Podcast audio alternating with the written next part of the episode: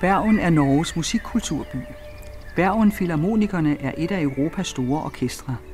Bergen Festspillene tiltrækker 10.000 vis af turister hvert år i et par uger omkring den 1. juni. Bergen er dertil en utrolig smuk by og er en attraktion i sig selv, som den ligger inderst i fjorden og med gamle smukke bydele og beskyttet af UNESCO's konvention om verdens kulturarv. Dertil er mange store kulturpersonligheder enten født i byen eller har haft stærk tilknytning til den, blandt andre dramatikeren Henrik Ibsen, komponisterne Edvard Grieg og Harald Severud og den store violinist Ole Bull.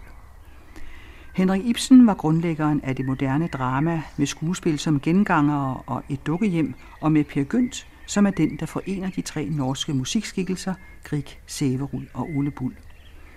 Per Gynt skikkelsen er den vilde, karismatiske mand, der rejser ud i verden, betager folk, tjener mange penge og taber dem igen, forfører kvinder og svigter sin egen familie, og til den skikkelse brugte Ibsen Ole Bull som forbillede. Edvard Grieg satte musik til Ibsens skuespil og var i den grad med til at udødeliggøre figuren, men 70 år efter urførelsen blev Per Gynt sat op igen, denne gang i en helt anderledes modernistisk stil, som er meget mere i Ibsens ånd end den oprindelige romantiske. Og her kommer den tredje bergensiske komponist ind i billedet, Harald Severud, som komponerede helt ny og anderledes musik til Per Gynt. De tre komponister fik alle tre bygget sig huse i deres hjemby, meget forskellige huse, alle med en lille koncertsal, og de tre huse har Radio Norden besøgt. Det er der kommet tre udsendelser ud af, og i denne uge er det Harald Sæverud og hans hjem Siljustøl, som vi skal høre om.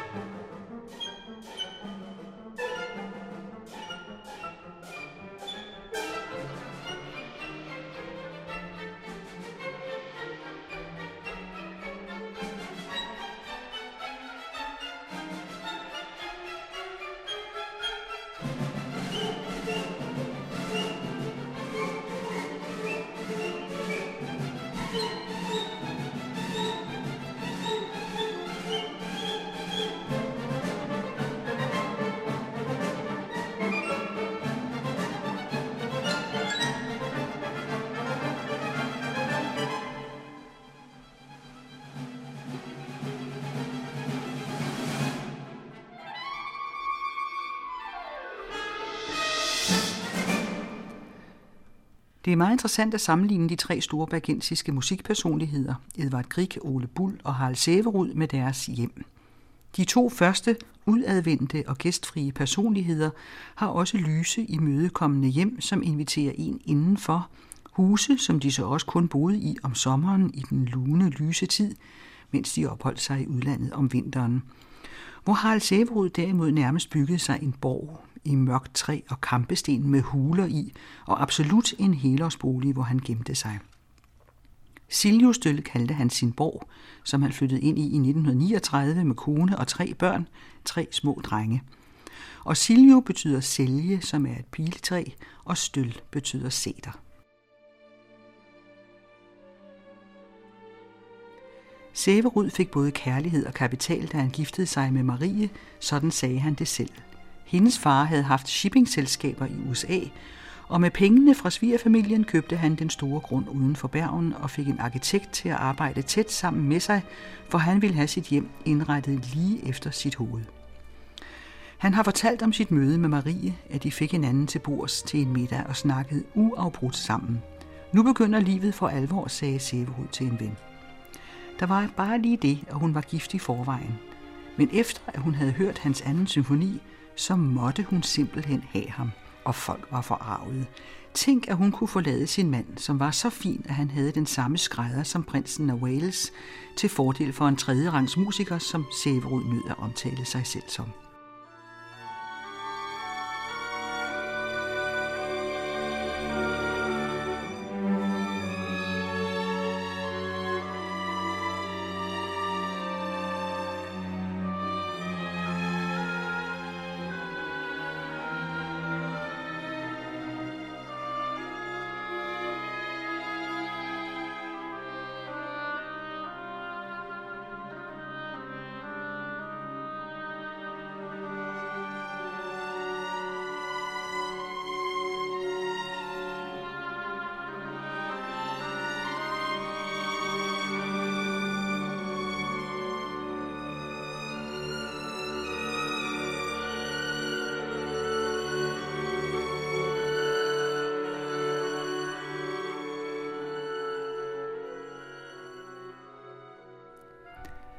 Folk kunne ikke fatte, hvordan den velhavende Marie kunne falde for en ludfattig ekscentriker, som skrev musik, som ikke mange satte pris på.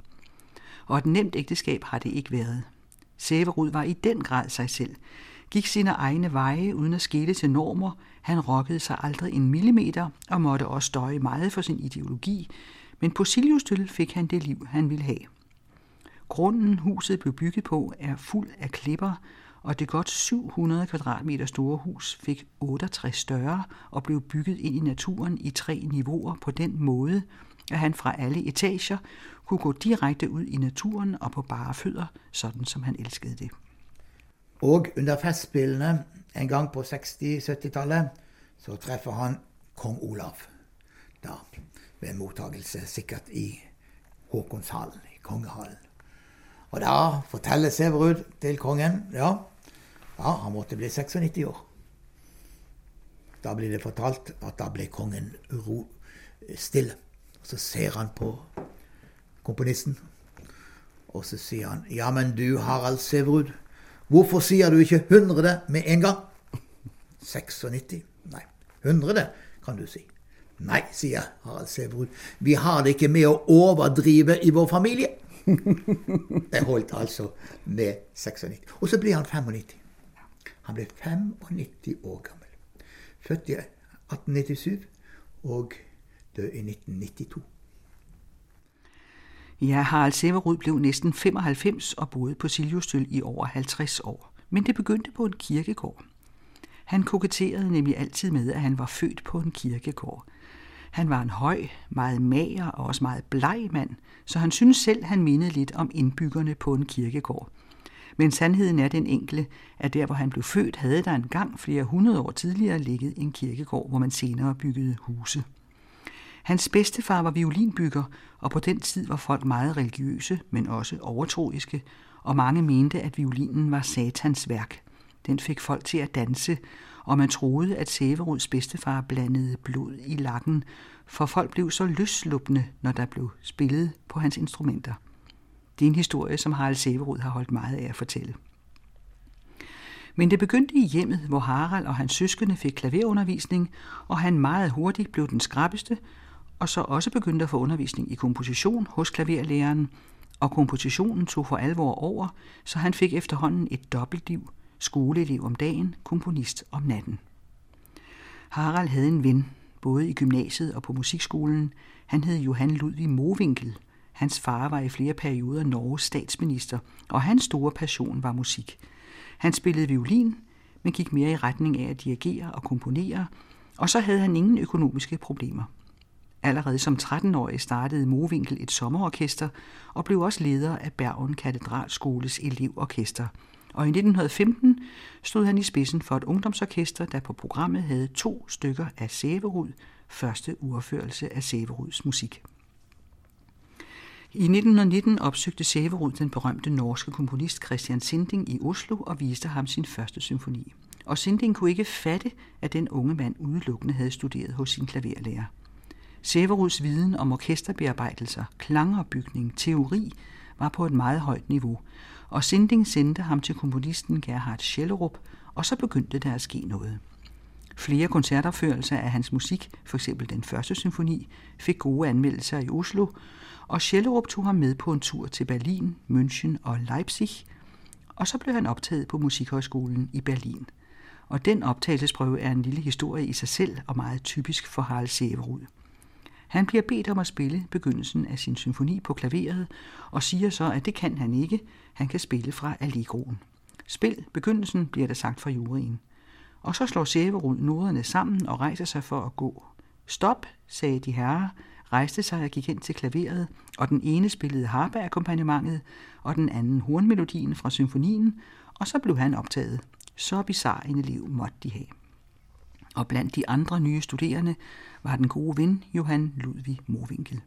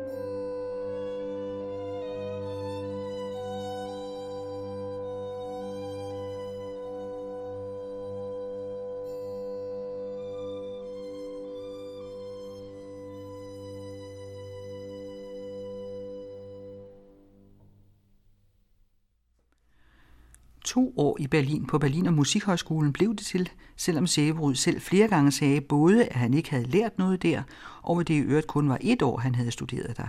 Han ville gerne give det indtryk, at han var autodidakt, men selvfølgelig lærte han noget.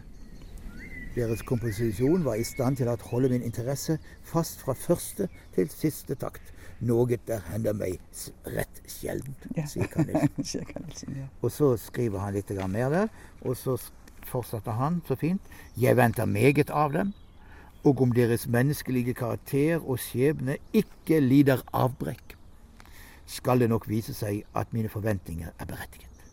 Derfor, sier han, vær kun trøstig, selv om de skulle få motgang og motstand. Deres hengivne Karen Nilsen, 28.11.1921. Det er konsulent Eivind Løtveit fra Musikmuseerne i Bergen, der fortæller. Der skete tre meget vigtige ting for Harald Severud i hans Berlinerår. Den ene var opførelsen af hans første symfoni med Berliner Philharmonikerne, som hans ven Movinkel fik foranstaltet med sig selv som dirigent. Han lejede simpelthen Berliner Philharmonikerne, og efter den koncert sagde Severud, at det vigtigste var ikke koncerten, men at han hørte, at han nu var en ægte komponist. Den anden var mødet med den slovenske maler Božidar Jakac, som han sluttede et livslangt venskab med, og som har malet skønne portrætter af Severuds mor, svigermor og kone, og et af Harald Severud selv, der hænger på museet i Ljubljana i Slovenien. Den hvide mand bliver det maleri kaldt. Det tredje, der skete, mens han boede i Berlin, og som vi refererede til før, var et brev, der pludselig og helt uventet dukkede op på hans adresse. Det var fra den danske komponist Carl Nielsen, som var en berømt mand, og som Severud beundrede meget, men som han aldrig havde mødt og ikke forestillede sig kendte ham. I det brev skriver Karl Nielsen blandt andet til ham, at da han fik hans Capriccio opus 1 i sin hånd, spillede han ikke andet i 14 dage. I en alder af 88 viser Severud det brev frem, som han har gemt i 65 år og siger, hvad i alverden kan han have ment med det. Det var i Berlin, men nogle år senere i Bergen var der en periode, hvor Severud var nede i en bølgedal. Hans musik blev på det nærmeste udsat for hån, og så en aften, hvor han, som han sagde, havde fået så stærk kritik fra musikmiljøet i Oslo, at han var ved at gå i åen, fik han en opringning fra Wilhelm Hansen Musikforlag i København, at han havde fået årets stipendium. Et utroligt skulderklap til den unge komponist og et chok for hans fjender. Men det var jo igen Karl Nielsen, der havde haft en finger med i spillet, og som Severud sagde, Grig hjalp Karl Nielsen, og nu gav Karl Nielsen tilbage til den unge Harald Severud. Ja, han var storartet.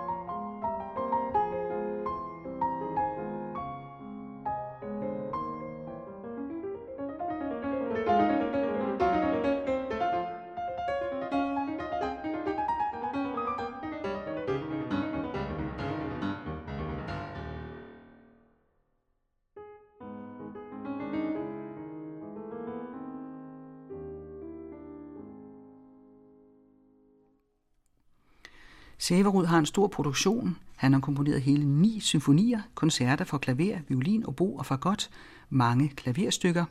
Hans slotter og stave i flere sviter er noget af det, der bliver spillet mest. Det er dansemelodier og sange fra den norske folkemusik. Men noget af det vigtigste i hans musikerliv skete, da han blev spurgt, om han ville skrive ny musik til Henrik Ibsens Per Gynt. Per Gynt havde urpremiere i Oslo, dengang stadig Christiania, i 1876. Henrik Ibsen bearbejdede selv det digt om den vilde mand, der havde violinisten Ole Bull som forbillede til et drama med musik af Edvard Grieg. Efter 2. verdenskrig i 1947 ville teaterchefen i Oslo, Hans Jakob Nielsen, sætte Per Gynt op igen, men nu i en helt ny og radikal anderledes opsætning.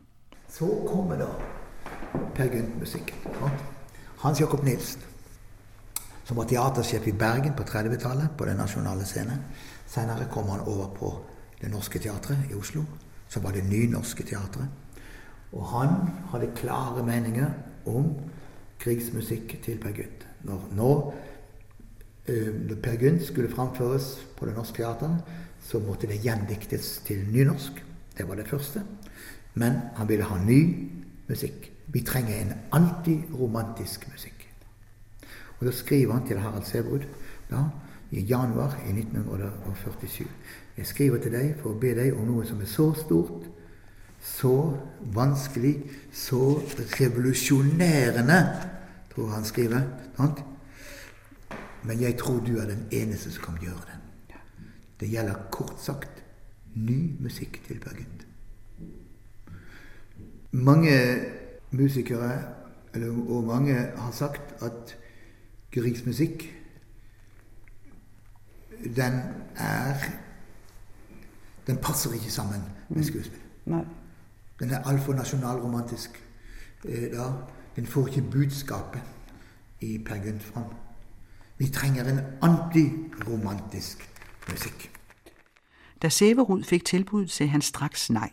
Det er lige til at kappe sit hoved af. Krigsmusik er den rene nationalmusik.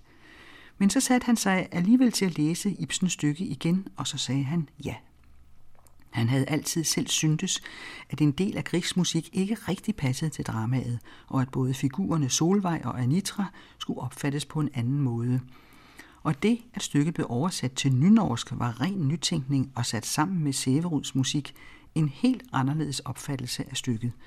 Det var en stor satsning og meget modigt, og så kan det godt ske, at Grieg kom til at rotere i sin grav, men Ibsen kom nu endelig til at ligge rigtigt.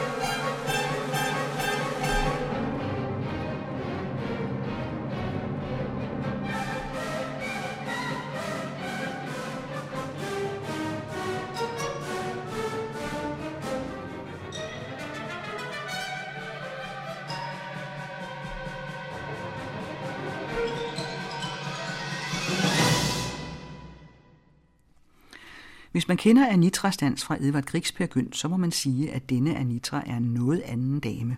Og med den nye Per Gynt kom der anerkendelse til Harald Severud, og siden er hans musik til Per Gynt blevet brugt oftere ved teateropførelser end Griegs. Og også Severuds sviter til koncertsalen bliver spillet en del, selvom de ikke kan konkurrere med Griegs sviter i opførelser. De hører til musikhistoriens absolut mest kendte og spillede. Nu skal vi høre historien om Rondo Amoroso. Det er jo eh, Vi kan godt si at det er hjertemelodien til Harald Serud. Ja. Den var han veldig glad i. Og eh, den har en konkret historie.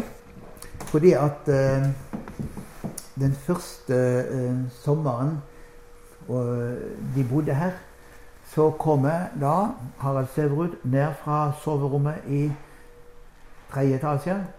Og så går han bort til flygelet her. Og så begynner han å spille. Og bare improvisere litt.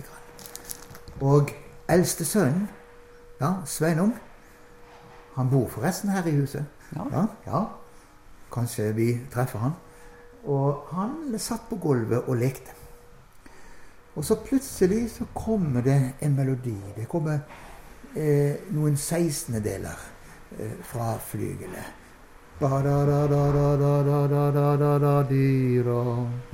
Og Sveinung, som sitter på gulvet, han er en våken kar. og Han snur seg til pappaen, og så sier han Er du lei deg, pappa? Er du trist siden du spiller slik musikk? Ja, sier da eh, faren. Han, Eh, jeg er lei meg.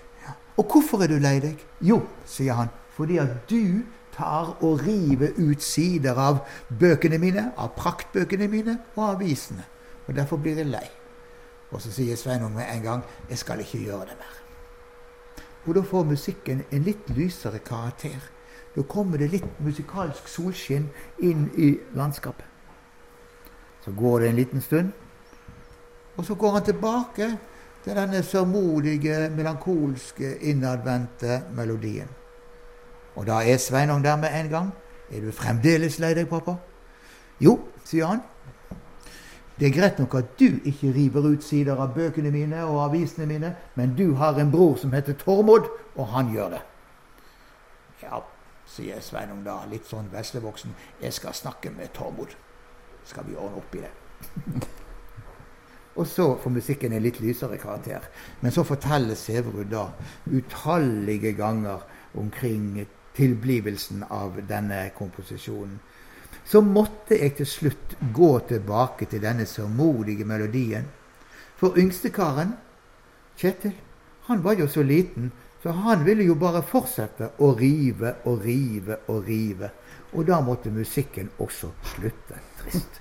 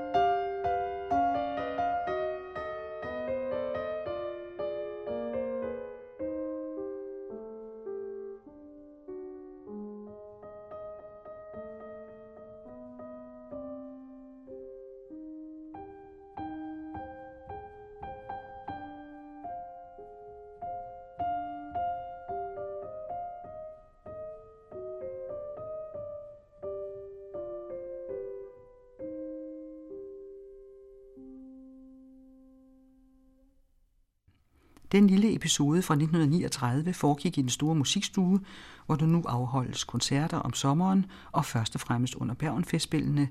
Cirka 70 publikummer kan der være omkring det amerikanske Steinway-flyl fra 1912. Harald Severud var en mester i orkesterinstrumentation, og hans ni symfonier er milepæle i nordisk symfonimusik. To bestillinger fik han fra USA. Minnesota Symfoniorkester bestilte en symfoni, symfoni nummer 8, som simpelthen hedder Minnesota-symfonien, og Serge Kusevitsky Foundation bestilte en violinkoncert. Det var i slutningen af 1950'erne, og der var Severud på højden af sin karriere. Han fik fra 1955 Statens Kunstfonds livsvarige ydelse, han fik tildelt Sankt Olav-ordenen, han blev æresmedlem af Bergen Philharmoniske Orkester, han modtog Norsk Kulturråds ærespris, han var medlem af det Kongelige Musikalske Akademi i Stockholm og mere endnu. Hans musikalske verden og sprog virkede i mange år negativt på lytterne, men de, der kaldte ham atonal, tog han stærkt afstand fra. Han var tværtimod meget tonal og meget påvirket af norsk folkemusik. Men selvom man støder på titler, der hentyder til folkemusikken, er de alle hans helt egne kompositioner. Jeg laver mine folketoner selv, har han sagt. Og både det tonale og folkemusikken hører man også i musikeksemplerne i denne udsendelse. Men hans radikale akkorder og opbygningen var meget usædvanlig, og folk havde meget svært ved at kapere det. I 1923 var Severud 26 år gammel, og hans anden symfoni, som vi har hørt uddrag af, blev urført og fik meget fine anmeldelser.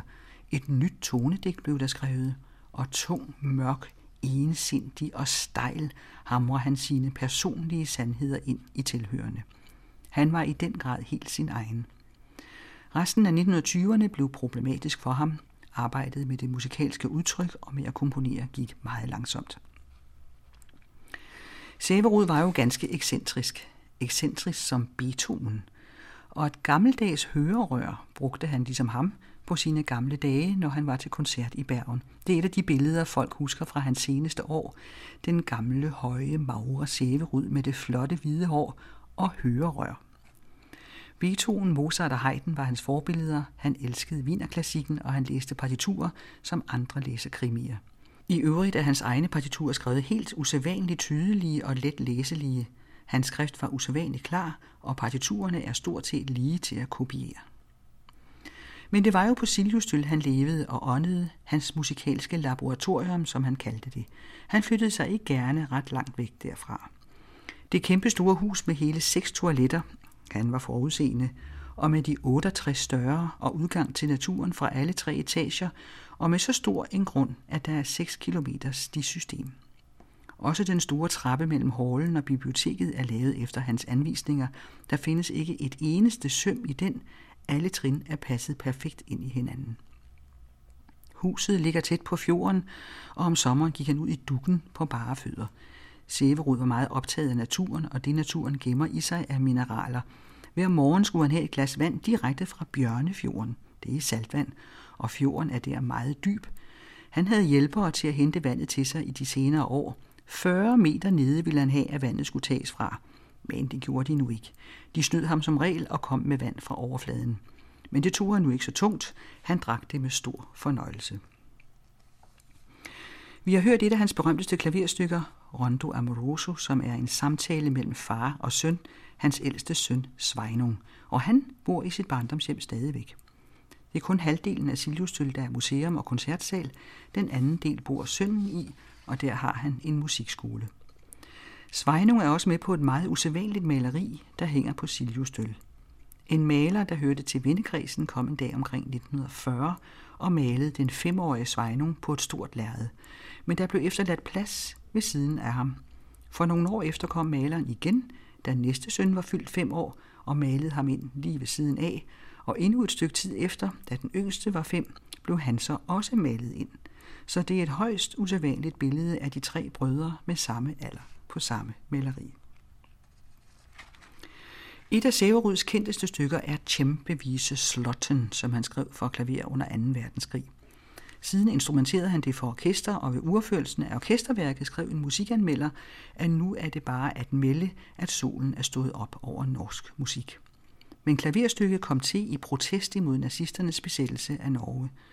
Han var på rejse i Norge fra Bergen til Oslo, lidt omstændelig, for han ville ikke rejse med toget og sidde sammen med tyskerne.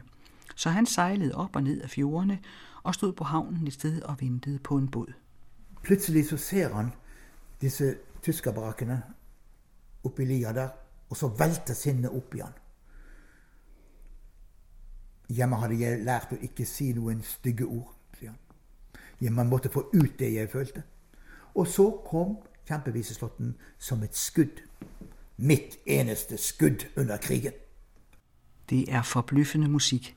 En ganske enkel lille folkemelodi, der i løbet af godt tre minutter udvikler sig til så enormt et raseri, at man bliver helt forskrækket.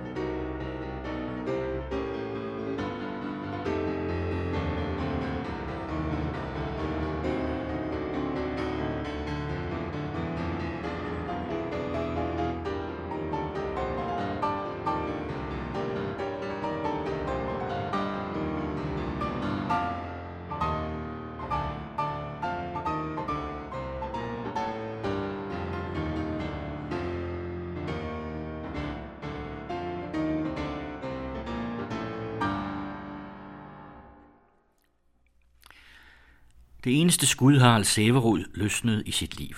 Kæmpevise lugten. Hans protest imod besættelsen af Norge under 2. verdenskrig.